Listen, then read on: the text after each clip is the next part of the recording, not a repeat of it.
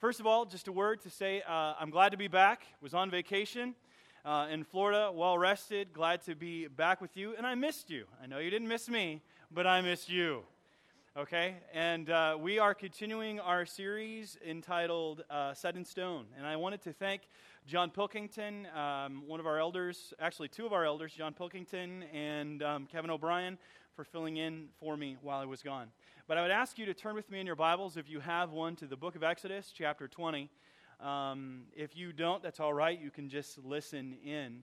Um, and as I, I've been thinking about this message, I, I've been uh, just had a lot of ideas come into my mind. And I, I keep thinking about the game of life. Anybody ever play the game of life?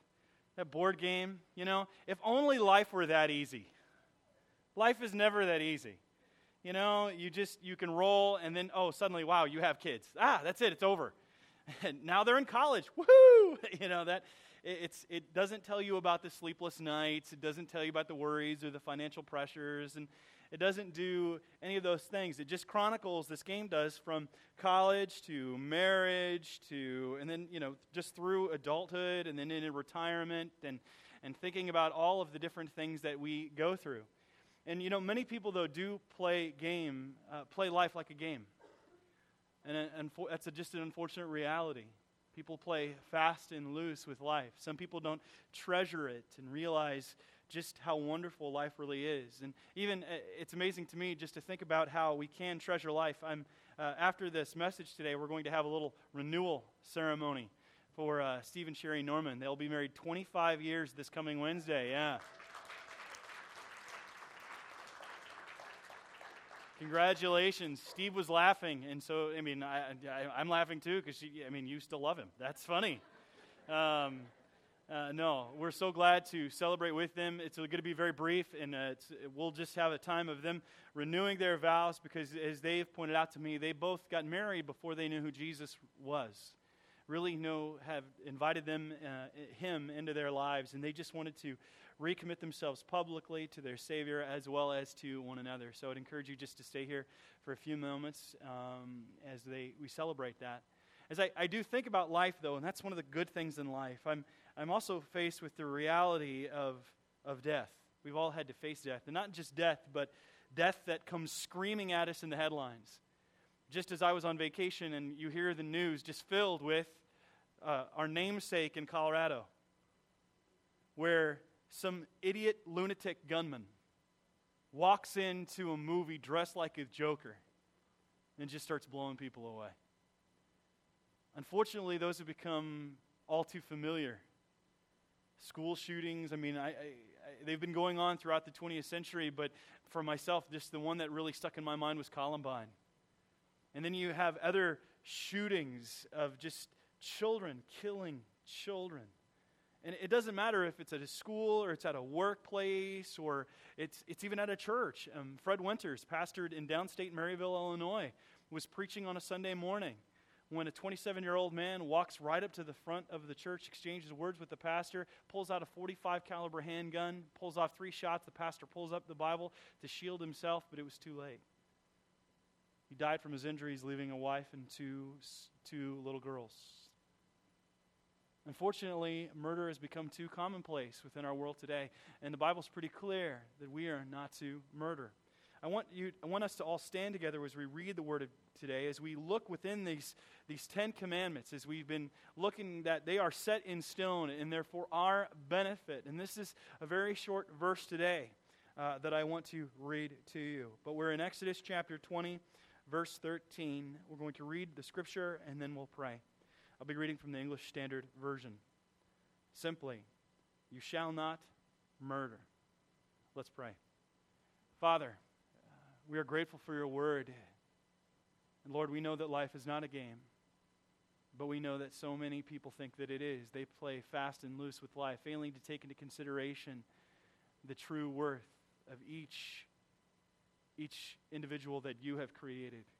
So, Lord, be in our time today. Help us to understand this truth and apply it to our lives, that we might go forth better radiating your glory. Lord, help us to see how we are responsible, how help us to look within our own hearts, to examine the thoughts and intentions and attitudes thereof, that your name might receive glory within us. and through us. We pray this in Jesus' name. Amen. You may be seated. The game of life.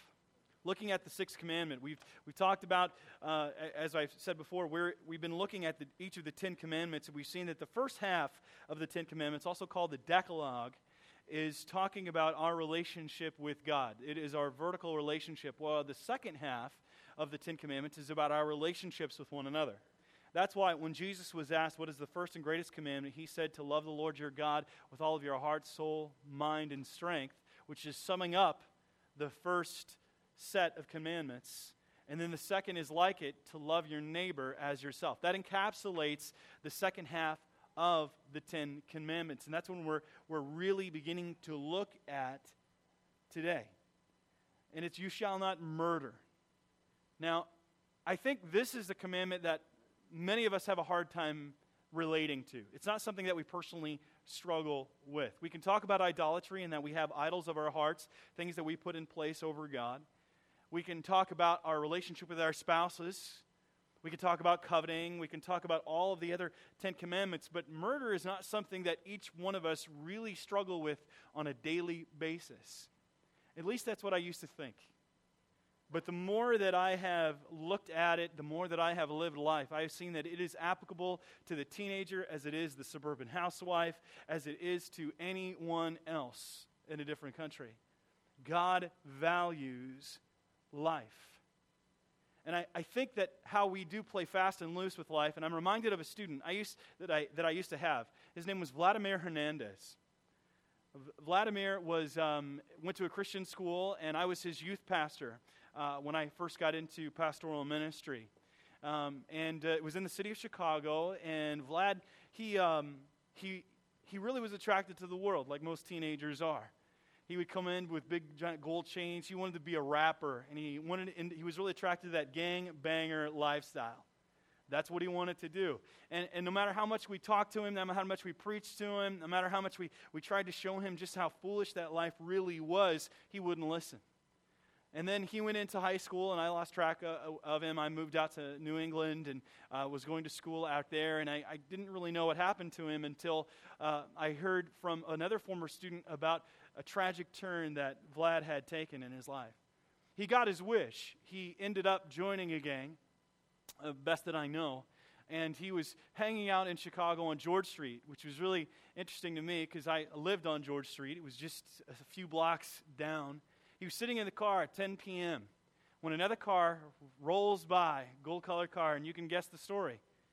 Gun came out and shot him. He was dead. It's 10 o'clock p.m.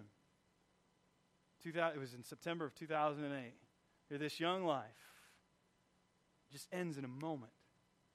I mean, I'm, I'm, I'm used to hearing the headlines just like you are, but I'm not used to seeing the name of someone I know in the headline. I mean, here was this young man. You think that he has his life in front of him, and it's just, just gone in a minute. And we have a tendency to exalt even that lifestyle, especially among our young people. I mean, we, we live in a culture and world that is preoccupied with death. Did you realize, I'm not sure if you knew this or not, but this last century, the 20th century, has been named or given the moniker the century of death. Some sociologists even call it the century of megadeath. More deaths took place than any other century in history. That's, that's remarkable to me. I mean, just looking and thinking, for instance, four individuals, if you think about this, four individuals are responsible for 175 million deaths last century. Four Hitler, Stalin, Lenin, and Mao. Now, we think, oh, that's a little far from us. And, you know, we think of World War II and, and, and we, we don't realize that, you know, that's our century. And how quickly that can happen anywhere. And, and just look at the numbers. For instance, the Armenian genocide in Turkey. I don't remember hearing about this. I mean, this was way before I was familiar with the news, but I remember going to Israel and seeing the Armenian quarter. Jerusalem is divided into four quarters, and there is the Armenian quarter. And there are signs that still talk about the Armenian genocide when 1.5 million people were exterminated.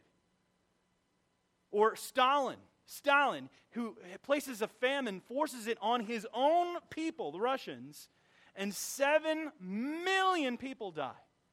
You don't hear about that at all. I mean, we're much more familiar with the Holocaust because of, of, of, of certain films, like Schindler's List. But even then, I mean, we don't think of even the rape of Nanking when the, the Japanese came and committed such atrocities to the Chinese between 1937 and 1939. 300,000 were dead. Or even the, the, Holocaust between 1938 and 1945. And I'm just looking at, at those within the concentration camps. Six million dead. Or Pol Pot in Cambodia between 1975 and 1979. Two million dead. Or even closer to our own time, Bosnia Herzegovina 200,000 deaths. That's between 1992 and 1995. Or even like the Hotel Rwanda. What, what happened in Rwanda in 1994 800,000 deaths. You put all that together, that's 17.8 million lives lost. That's astonishing. That's not including all of the wars people have died in, but you know what's even more amazing when I look at 17.8 million people? Since Roe v. Wade was enacted in 1973, an estimated 55.6 million babies have been aborted. Now, think about that. You've got the Armenian genocide, Stalin's forced famine, the rape of Nanking, Nazi Holocaust, Pol Pot in Cambodia, Bosnia Herzegovina, and Rwanda. All of those put together don't equal what we've had going on in the United States since 1973. That's astonishing. So we think of genocides and, and other places and other lands, and they're far away, and they, they come at us in the news, and we can turn it off. We can turn off what's going on in Syria right now. It doesn't affect us personally, but this affects us. This affects us. And we start to understand that life is extremely valuable, but we've been playing a game with life. And we're going to be called to an account for it. And this is something we all need to think about very soberly. This is not a political thing. Please don't, don't misconstrue me. This is something that, that God, that's personal to the heart of God because God Himself is the author of life. So, as we begin to look at the sixth commandment, I want us to see several different things. The first is this, and I want you to follow along with me in your notes. They have been included uh, within your bulletins. But we need to understand this. Understanding, if we're to really apply the sixth commandment, if we're to get it, I want to get beyond politics. I don't want to talk about politics. But I want us to, to see that if we're to apply the sixth commandment, it requires us, first of all, understanding life's beginning. Understanding life's beginning. Where did life begin? Who created it? It's pretty simple, but it involves this understanding that, first of all, that God is the creator, God is the initiator, God is the maker and sustainer of life. He is the one who has created everything out of nothing. Did you realize that? I mean, each of us, when we create and build something, we have to build with materials. Just like this building, it had to be built with wood and glass and concrete and put together. None of the, the builders of this building could just go or, you know, do the whole bewitch thing and then have a building. We can't do that. God is the one that just goes, boom, he speaks it, and there it is. It's interesting that the Latin terminology of speaking of God as creator is ex nihilo, which means out of nothing. God is the only, only being that can create something out of nothing. We all need something to create something, not Him. He creates everything by the word of His mouth. And He is the one who created life, that breathed life into man. God is the creator of life. Now, we have scientists today that specialize in a lot of different bioethical issues and uh, very some controversial reproductive technologies where we can even talk about a test tube baby. I used to have a guy that I worked with. That's what he called me. That was his nickname for me. He was older than me. He always called me a test tube baby. And even just recently, the first test tube baby celebrated, I think, uh, 34th birthday, something along that line. But that's not creating life. I mean, it is, but they still had to use the elements, the building blocks of humanity to do it. They couldn't do it out of nothing. Only God can do that. God is the creator of life, not man. God is the Lord of life, and we are not. I'm reminded of a story that I heard several years ago by John Piper, uh, pastor at um, used to be. Now he's retired from pastoring, but he's the head of Desiring God Ministries. He was a pastor of Bethlehem Baptist Church in Minneapolis, Minnesota. And he was speaking out against abortion. Matter of fact, he was protesting in a, in a, in a nonviolent way. We don't advocate violence at all, but in a nonviolent way at an abortion clinic. And he was arrested and he was put in jail. And he, he uh, talks about being in jail, and he started getting into a conversation with a male nurse there who used to work in an abortion clinic. And he says this For about an hour through the bars of my jail cell on on October 30th, I talked about abortion with a prison nurse. He had left the Catholic Church over birth control and became Presbyterian. He was not willing to talk about getting right with God, but he was willing to talk about my ludicrous ideas on abortion. He knew the evil and misery of our society well. He spoke of cocaine babies and AIDS babies. He spoke of the women in prison who are pregnant again and again, forgetting how often, and usually on drugs. He spoke of the 23 children per month at St. Joseph's pulled from abusive or drug homes, but not up for adoption because you have to have the parents okay for adoption. Abortion, he said, at least relieves some of this misery. To which I responded, killing people is not a good way to relieve misery. At first, he said, You people always use emotional language like killing. But before the hour was over, he had conceded almost of everything. He was willing to say, Yes, the unborn are human persons. Abortion is killing a child. It diminishes the value of life. It leads to euthanasia and fetal tissue experimentation. It is wrong. He said, I wouldn't get one for my wife, etc. But he insisted that the right of a woman to abort must be protected at virtually all costs. What can I say?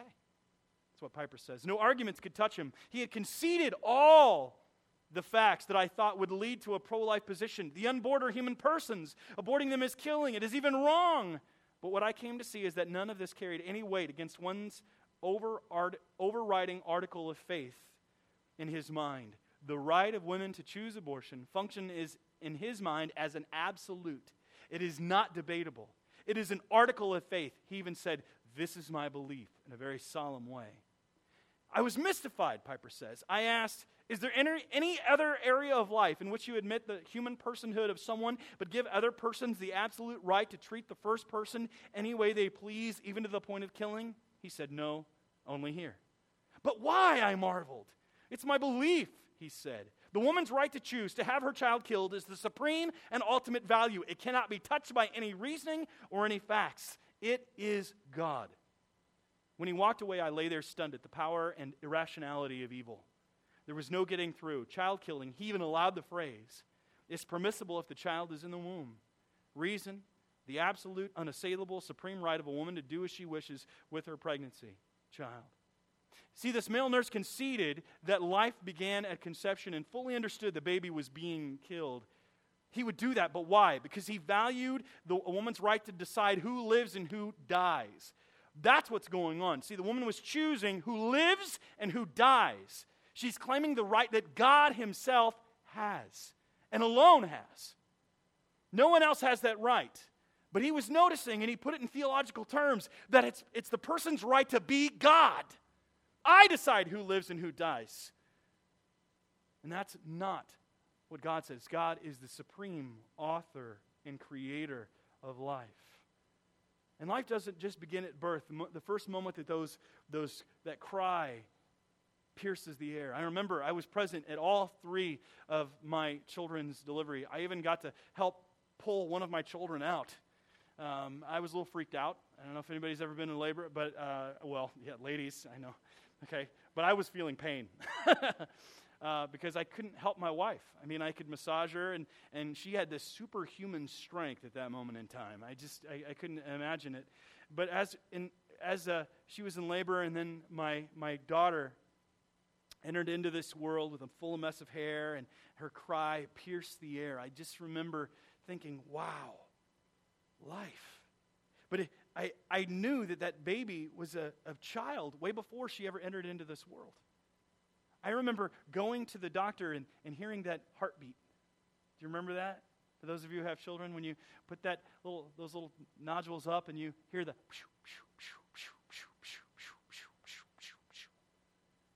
it's a child. Wow. This child changes everything. So we could see that life begins at conception. I mean, you've even seen the Time Life photo. I hope, I hope you have. It's a beautiful photo of where they had to do the surgery on the baby in the womb. And you see the little hand coming out. It was the picture of the year. And then they, they, they fixed the child and put the child back to wait. It was an amazing photo. So I think we can concede. And even, even this, this very liberal male nurse was willing to concede it begins at conception. And it, it's interesting that it not only begins at conception, but it we have to see that life, that we all, as human individuals, not plants, not animals, but only humans, are created in the image of God. That's that letter C under number one there. We alone are created in the image of God, not plants, not animals. We didn't come from monkeys. We alone are distinct, created in the image of Almighty God. And I've talked to different uh, evolutionists debating them, and, and my, I have a cousin of mine who's a cell biologist, and we've gone back and forth, and he's like, it's an undeniable fact, the, the, the theory of evolution. And I said, then why is it still called a theory, number one, if it's an undeniable fact? Number two, where are the transitional forms? There are no transitional forms. Meaning that we see the picture that was put up at the Monkey, Monkey Scopes trial in 1922, where the artist rendering of us the different man, Piltdown man, Paleolithic man, all, all the way up, but we can't find them. They're theories. The only skeletons that have been made are pieced from different areas. We alone are made in the image of God. And it's amazing to me that people are more likely to defend animal rights than we are the right of the unborn. What kind of world are we living in? I was even, uh, I have a relative of mine, and I think I've shared this with you before. He's a big time vegan. Nothing against my vegan people. we love you. We'll have prime rib together. Um, and I understand that. I have some friends that have some very serious health conscious things about it. They don't like the killing of animals, but I've seen other people go way, way, way out.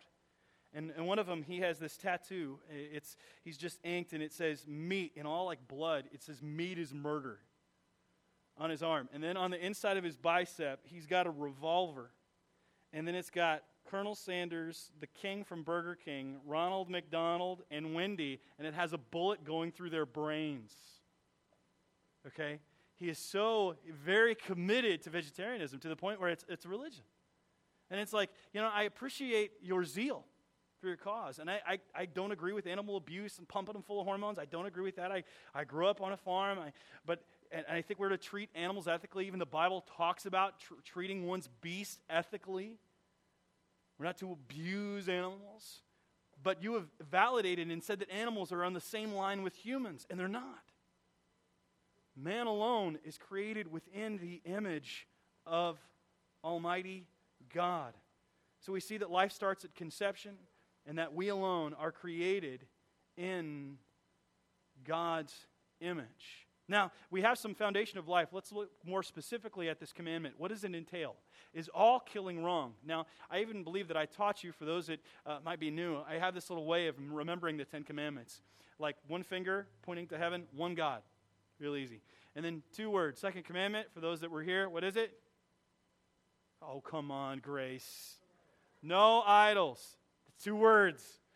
Three, third commandment, three words. Honor God's name. Somebody was paying attention. The rest of you, shame on you. Okay? Fourth one. Remember God's holy day. Good. Five. Fifth commandment, five words. Honor your father and mother. Okay? This one, you, you just point with your finger like that. And I, I told you, thou shalt not kill. Now, I've done some studying on this, and it's, it's a little bit different. It's actually, thou shalt not murder murder. Now, that might seem like a trivial distinction to you, but actually it's not. Um, I think we need to understand this. What, what are the commandments' boundaries? Determining, we need to be determining the commandments' boundaries. That's number two within your notes. How do we determine the commandments' boundaries? This is very important to understand this killing and murder, this distinction that is here. I remember hearing about this distinction when I was a young boy. I grew up in a little town, uh, Arthur, Illinois, the heart of Illinois, Amish country, which is about uh, three hours to the south. if You go right down 47. And um, in our community, we had a huge Amish population as well as a large Mennonite population. Now, if you're not familiar with the Amish and the Mennonite, one of the first things that you need to know is they are pacifists, complete pacifists. Okay? Now, I remember one Mennonite pastor and my grandfather, who ha- also happened to be a pastor, debating on what the commandment said. For those of you that grew up with the King James Version, it was, Thou shalt not kill but the word actually is murder. And they were debating the word kill and murder. And I, I want us to examine that there are different, dif- differences here, and that will help us to determine what the boundaries are.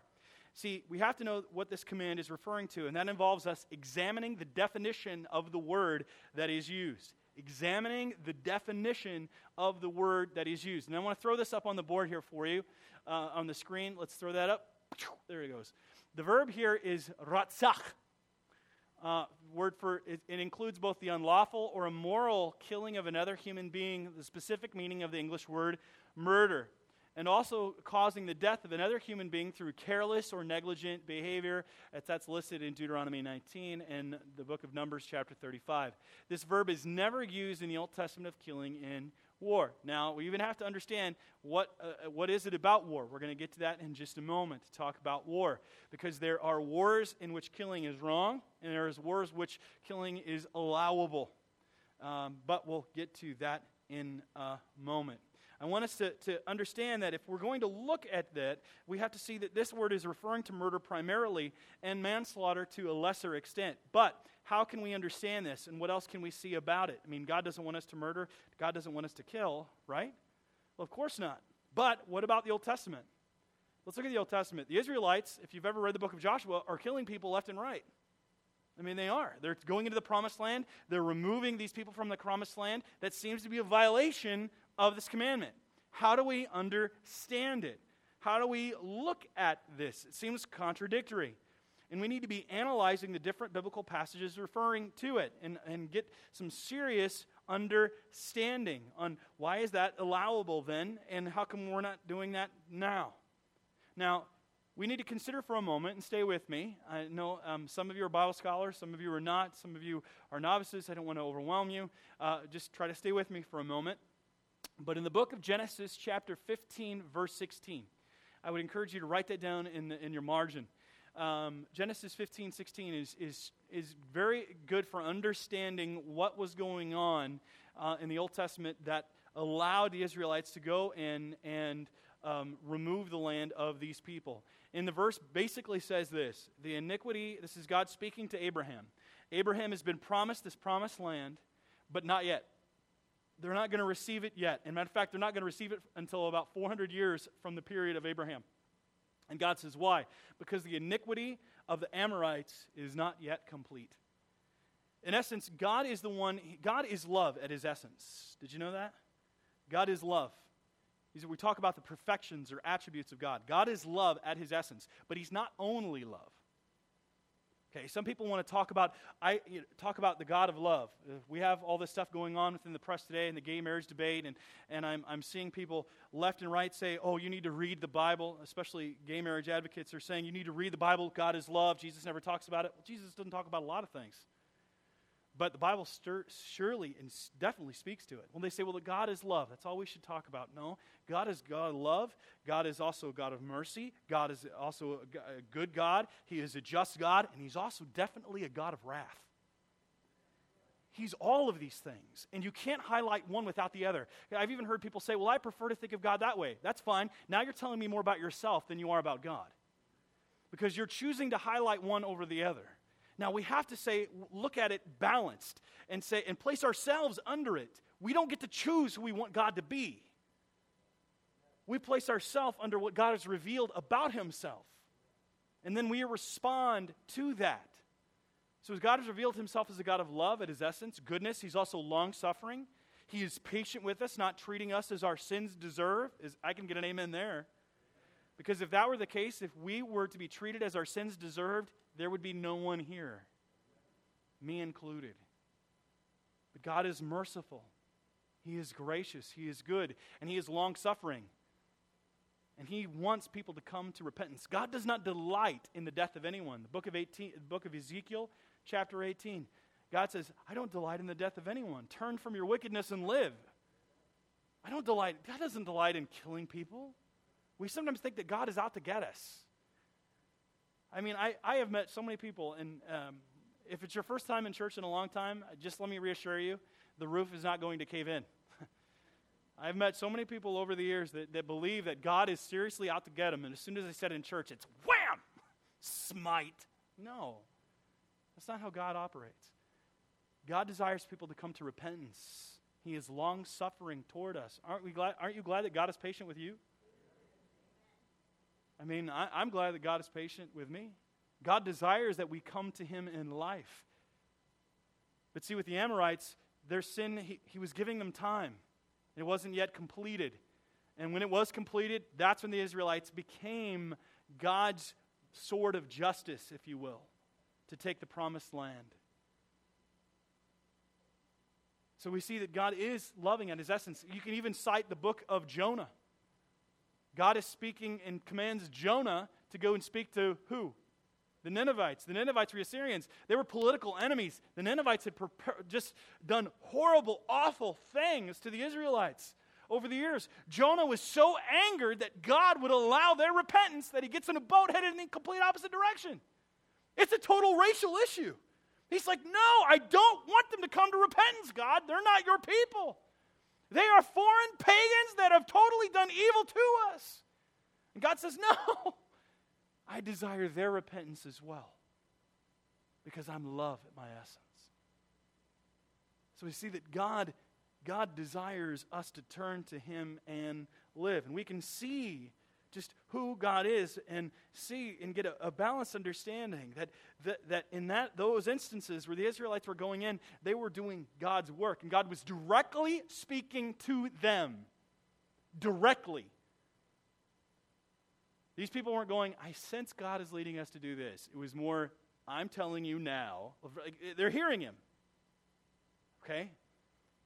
And they are to go in and rid the land of this evil that has gone on because God alone knows the hearts of different individuals. God is completely pro life and only brings death after all means of repentance have been exhausted. He is a God of love, mercy. He is a jealous God that loves us with an unquenchable love. He is also a consuming fire. He is a God of wrath. He spares anyone who comes to him in saving faith. From these passages I referred to, it helps us to see, see the intrinsic dignity God places on all of human life. The intrinsic dignity that God places on all of human life. From the book of Genesis, which is the first book of the Bible, to the book of Revelation, we see that God is a God of life. God cares about life and people coming to Him. That doesn't mean that He won't show His wrath, He will. Some people say, well, Jesus didn't do that. No. You need to read further. Read the book of Revelation. You're going to see Jesus in awful wrath. He came as the suffering servant offering salvation, and then the, he give he's giving people the opportunity to repent. And that, when that time, and they don't repent during that time, then he's going to come bringing his wrath. Going to bring his wrath. But through the scriptures, we can see the intrinsic dignity God places on human life. He values our lives more than we do. So much so that he saw us in our sin and he sent his son to seek and to save us. We are valuable, more valuable than money, fame, fortune, or anything else. God gave the supreme gift for your life, the life of his son. Each human has dignity in and of itself. Why? Because each life bears the image of Almighty God. Now, God places dignity on all of human life, which is why that we can see that that this commandment includes several different things under its boundaries. The first is this murder murder. And we've talked a little bit about that, but it covers a lot of other things too. Number two, suicide, assisted or otherwise. I'm amazed. I'm amazed at this. I, have done, I, I've dealt with this more than I care to imagine. It is a permanent solution to a temporary problem. It's also one of the most selfish acts that you can do. It is.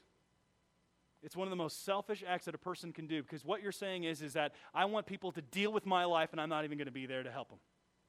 I'm going to deal with the pain and reality of my choices. You deal with it. I'm not. I'm out of here. And I, even when, when I was in New England, it was unbelievable how many people that I had met. I mean, the place is spiritually oppressed. How many people had committed suicide? It was unbelievable. I just, I just can't tell you how many people that I've had to deal with over this issue. It is, this suicide is included within this understanding. Murdering is also one's self. It also, and also covers abortion. Abortion, the atrocity and scourge of abortion. Some people say, well, in all instances, what about the rape of a mother or incest? Well, I would tell the story of Pam Stenzel. I don't know if you've ever heard of Pam Stenzel. Uh, I heard her speak years ago uh, at a youth conference about a teenage girl who was 17 and was raped. That rape happened to result in pregnancy, which is very rare, by the way, but it does happen. And she knew it wasn't the baby's fault that she was raped, and the baby was innocent in the matter. And while the baby was the result of rape, the child shouldn't bear the penalty for her father's terrible decision. So the 17 year old mother decided to give the child up for adoption. As Pam was relating this story to the group that I was in, she said, You know, I am so glad that she decided to give up that child for adoption because if she didn't, I wouldn't be here today. My father was a rapist, my mother was 17 years old. But what, God, what man meant for evil, God used for good. You're staring at this woman in the face, going, Wow. A Christian family adopted her. Now she speaks to thousands and thousands of women. It's an incredible testimony. It's an incredible testimony of what God can do through the, the, most evil act. And it's an evil, horrible act that one person could perpetrate to another. Someone says, Well, what about incest? There's another story that I would tell you of, Chris, of Christy Hofferber, who from her earliest memory had been told she was adopted by her Christian parents. But at the age of 30, went about trying to find her birth parents. And when she did, she found out that her grandfather had raped her mother, and she was the result of that. He had been put in prison for 18 months, but then set free. Nevertheless, see, God had, this girl had given up her baby to another family who adopted her and raised her. And she became a, a, pastor's wife and then also a mother and, and loves her family. And she said, even what what man meant for evil, God used for good. And this affects us. This affects me personally. I've had a member of my own family do this. I've even shared this with you before, where there was a 15 year old niece of mine. They called and said, my, my sibling, a sister called me and she said, I'd like to talk with you. And my sister never calls. I said, Why are you calling me? And she starts telling me the story. She goes, uh, My daughter is pregnant. We want you to take the baby. I was in seminary at the time. We'd had one child, and, and we were debating on having another. And and so we, we thought, we prayed about it. I talked to a pastor friend of mine who had adopted all of his children, and he said, That baby will never be yours. What's to stop her later from taking that child? We, we continued to pray. We agonized over it. And then my pastor friend said, I know of a family that will take this child, that wants this child, that's been trying to have a child. They are ready to take this child and raise it and love it. And I said, Okay, that should be the family to take it. So I called my sister back and I said, Hey, we're not going to take the baby. And before I could even finish that, she said, Okay, we'll take care of it our end. She went off and aborted the child. And I remember talking to a relative who's a Southern Baptist, been a deacon, who I found out later had helped fund it. And I said, Why? He said, Well, what was the alternative? I said, Are you kidding me? He said, Well, they, they've been living in squalor. This child's going to have no choices in life. I said, I had a family ready to take the child. You should see the white terror that went in his face. It was horrific to him to realize that he had helped participate within this. And he did it to also help save face within his community. This happens in churches. Don't let your pride in your image. I mean, we everyone sins, but don't try to don't try to try to cover up your sin. Young people, young ladies, young men, if that ever happens to you, I guarantee that though your parents might be angry to find that out, they would be crushed if you were to abort that baby. Don't do it. Don't do it. Don't look at just the short term, look long term. I really appreciate what Mother Teresa said about abortion in the National Prayer Breakfast on February 4th, 1994. She said this profound words, listen carefully. I feel that the greatest destroyer, destroyer of peace today is abortion because it is a war against the child, a direct killing of the innocent child, murder by the mother herself. And if we accept that a mother can kill even her own child, How can we tell other people not to kill one another? How do we persuade a woman not to have an abortion? As always, we must persuade her with love. And we remind ourselves that love means to be willing to give until it hurts. It doesn't mean to be condemnatory, it means to love.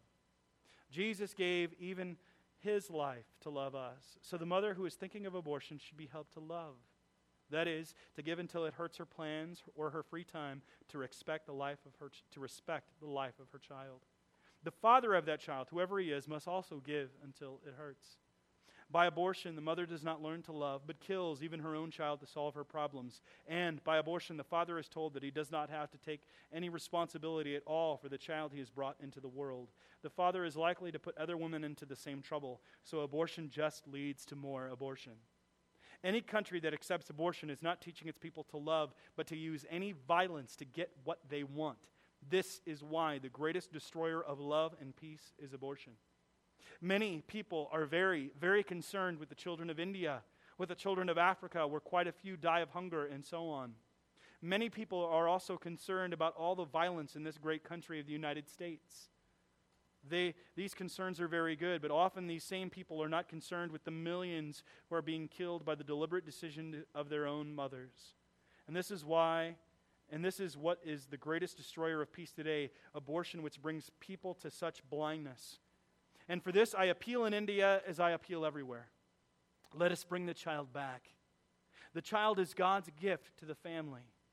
Each child is created in the special image and likeness of God for greater things to love and to be loved. In this year of the family, we must bring the child back to the center of our care and concern. This is the only way that our world can survive because our children are the only hope for the future. As older people are called to God, only their children can take their places. But what does God say to us? He says, Even if a mother could forget her child, I will not forget you. I have carved you into the palm of my hand. We are carved in the palm of his hand. That unborn child has been carved in the hand of God from conception and is called by God to love and to be loved. Not only now in this life, but forever. God can never forget us. I will tell you something beautiful. We are fighting abortion by adoption, by care of the mother and adoption for her baby. We have saved thousands of lives. We have sent word to the clinics, to the hospitals, and police stations. Please don't destroy the child. We will take the child. So we always have someone tell the mothers in trouble, Come, we will take care of you. We will get a home for your child. And we have a tremendous demand from couples who cannot have a child.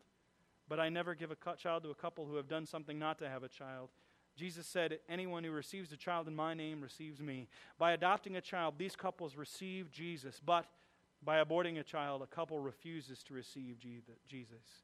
She says, Please don't kill the child. I want the child. Please give me the child. I am willing to accept any child who would be aborted and give that child to a married couple who will love the child and be loved by the child.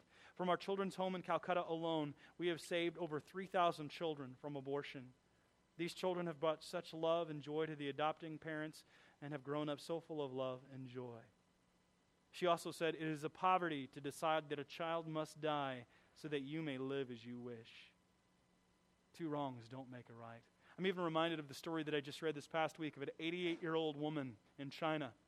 They have the one child policy. I don't know if you saw this or not, but she goes around saving children. She saved 30 of them. You know where she found them? In dumpsters. Because they were dumped in dumpsters. And even the, the child that was found recently wrapped in a bag with its throat slit.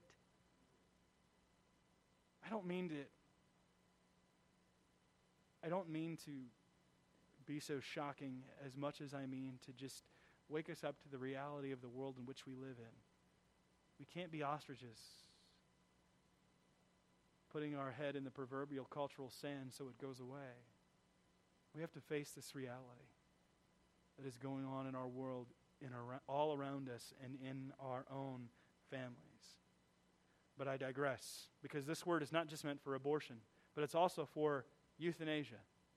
Write that down euthanasia also known as the Right to Die movement. Those who are terminally ill, who want to die on their own, or uh, also assisting those who are considered not worthy of life or having a quality of life.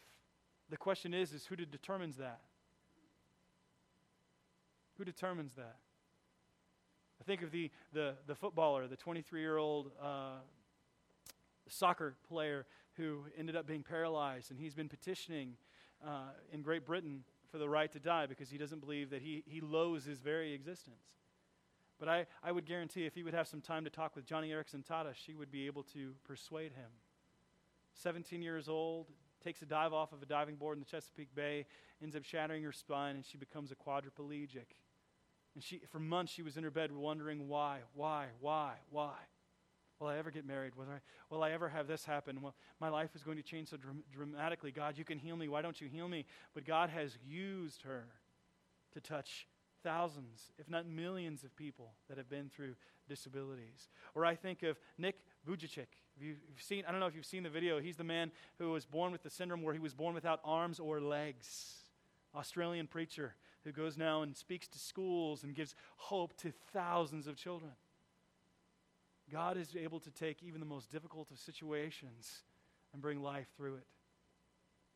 When we think of euthanasia, we're just very one step closer to looking even at the world that Hitler imagined for those that are not worthy to die, that weren't like the, the Aryan race. Life is a gift in all forms. In all forms. This word also applies to certain forms of war. Certain forms of war. Should Christians fight in war? Some say no. Jesus said, turn the other cheek after all, and he told us to love our enemies. But Scripture also says, and this is what we have to be very discerning when we go to Scripture, it also says that we are to be able to help those who cannot help themselves. And that God has placed rulers over us. Like Romans chapter 13, verse 14. For rulers are not a terror to good conduct, but to bad.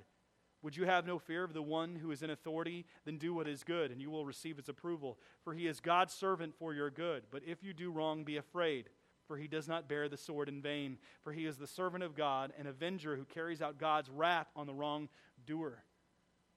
So we see there that God has placed and established authorities over us that have the, the ability to discharge justice. Now, some people say, well, that doesn't mean anything about war.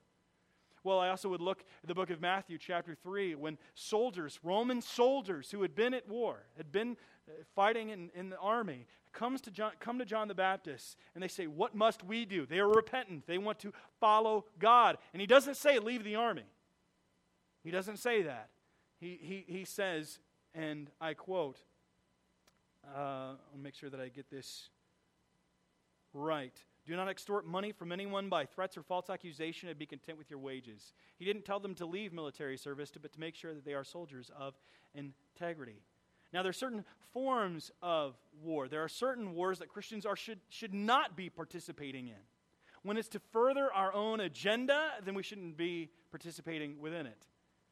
That's what we call just war. There is what we call just war theory. When someone's life is in danger, like within the Holocaust, we are to go and help someone who's being oppressed and exterminated. Then it is our obligation to go and help those who cannot help themselves.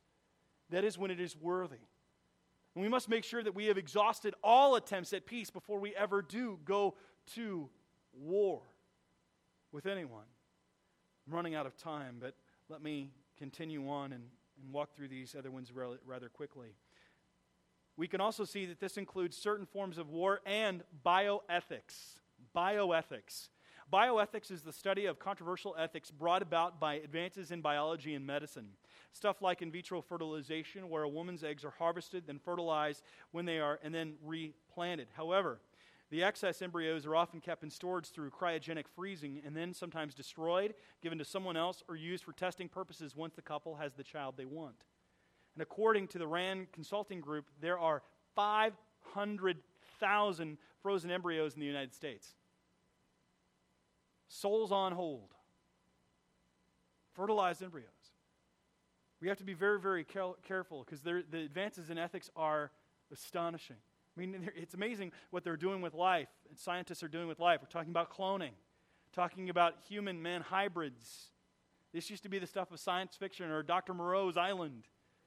But this is going on, this experimentation, these thought process, human android hybrids. We must be very, very careful in what we do with life. It's not science fiction any longer. There are many other bioethical things that devalue the dignity of human life, and we must be discerning in our use of them. Not all technology is good, especially when the ethics don't catch up with them. But only some of us, or uh, and honestly, only some of us will ever participate in war. I mean, many of us um, will not have to face the idea of abortion, and these are all way out from us. But there's another thing that the scripture equates at times to murder, and that is hate. Hate. Jesus said that hate can be a form of murder. Matthew chapter 5, verse 21 through 22. You have heard that it was said to those of old, You shall not murder, and whoever murders will be liable to judgment. But I say to you that everyone who is angry with his brother will be liable to judgment. Whoever insults his brother will be liable to the council, and whoever says you fool will be liable to the hell of fire. Or consider 1 John 3:15. Whoever hates his brother is a murderer, and you know that no murderer has eternal life abiding in him. We may not be guilty of many of the other things I've spoken about today, but I know that almost all of us in this room have been guilty at one time or another of hating our brother. We say, well, how then can that be a form of murder? Because that's where the next step is. We go from the thought to the action. No family is exempt. It happened in the very first family, did it not? Between two brothers, Cain and Abel. The very first murder occurred. And some of us have had that thought run through our mind that we hate them so much we wish they were dead. We're not to hate our brother, it is a form of murder. We're to love your neighbor or love our neighbor as ourselves, love our brother, even loving our enemies. Now, one final word about the commandment, what it does not include. I'm going to step through these rather quickly, and I believe that I've already mentioned, but just to make sure, I wish us to understand that the commandment does not include just war and does not include capital punishment. Again, I would cite Romans chapter 13, verse 14, that he who bears the sword does not bear so in vain. That that is completely allowable, even within our New Testament understanding. Uh, for those that wish to debate me on that, well, we can do that at another time. But I think Scripture is completely showing that there is understanding of just war where we are to defend the innocents after all attempts of peace have been exhausted. But it's not to further our own agenda politically or even economically.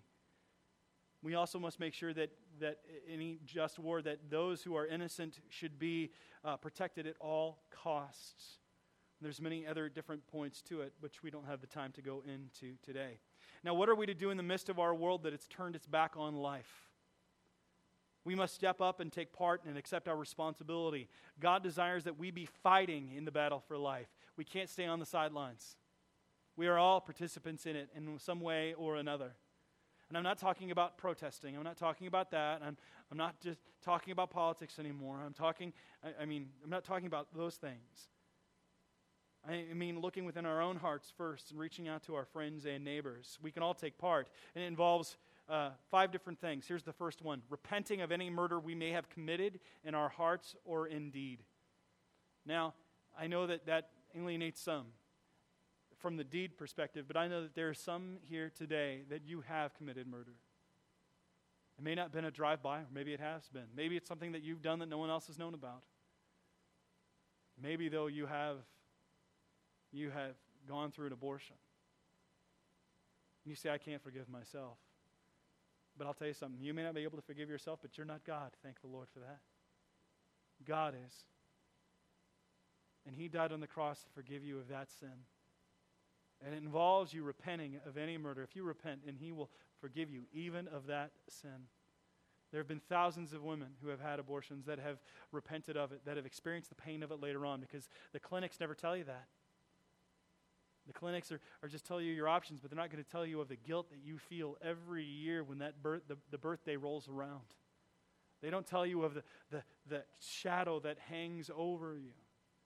But you know, Jesus is there to forgive you. And he will forgive you. He will forgive you. Even a man, if you, you know, you encouraged her to do it, it involves you repenting of that as well, and he will forgive you. And then secondly, it involves receiving Jesus' forgiveness through the cross. It's available to you. You have to repent and then receive it, though. And you say, Well, I, I, I really can't forgive myself. And I know God forgives me, but I can't forgive myself. Let me tell you something. When you say that I can't forgive myself and that God can, you're making yourself a higher authority than God. That's what you're doing. You have to be able to say that God has forgiven me. And if God can forgive me of that, Because of what he did, he died on the cross in my place. He took all of our sins upon himself and became sin for us. He died the death that we were to die. He took the wrath of God upon himself that we might have life in him. He offers that forgiveness to everyone. Don't think that the people within this room are perfect or the person next to you is perfect. They're not.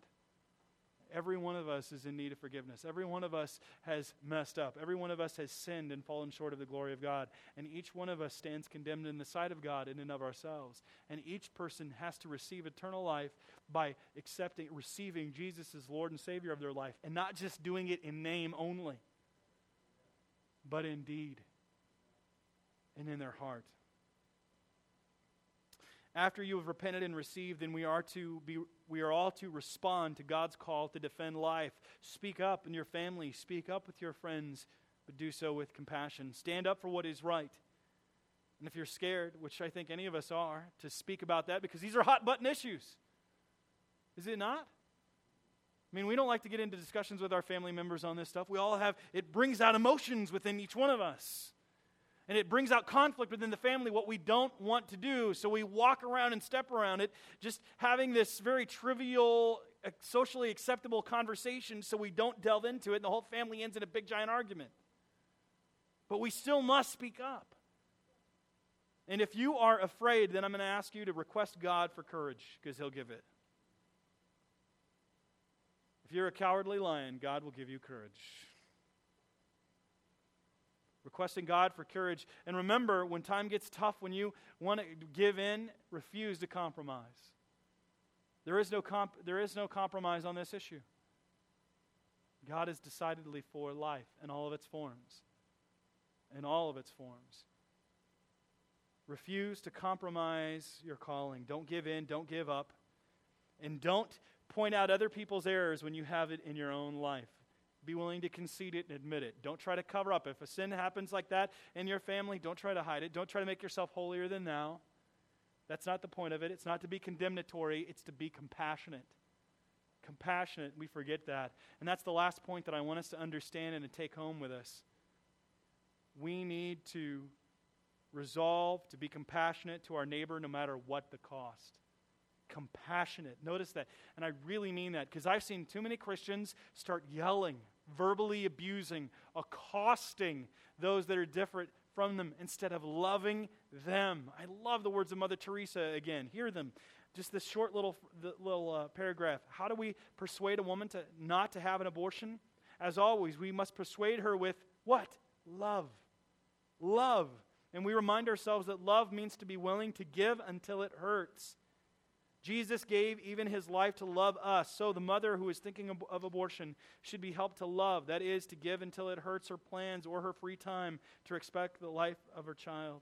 The child of that child, whoever he is, must also give until it hurts. Let's not give until it, let's let us give until it hurts. Let's understand that life's not a game to be trifled with but it's precious in the sight of God. Let's defend it in His name, under His power, serving and loving with great compassion, making sure that we are not compromising ourselves so that His name might be praised. Amen. Let's pray. Father, you are the author of life.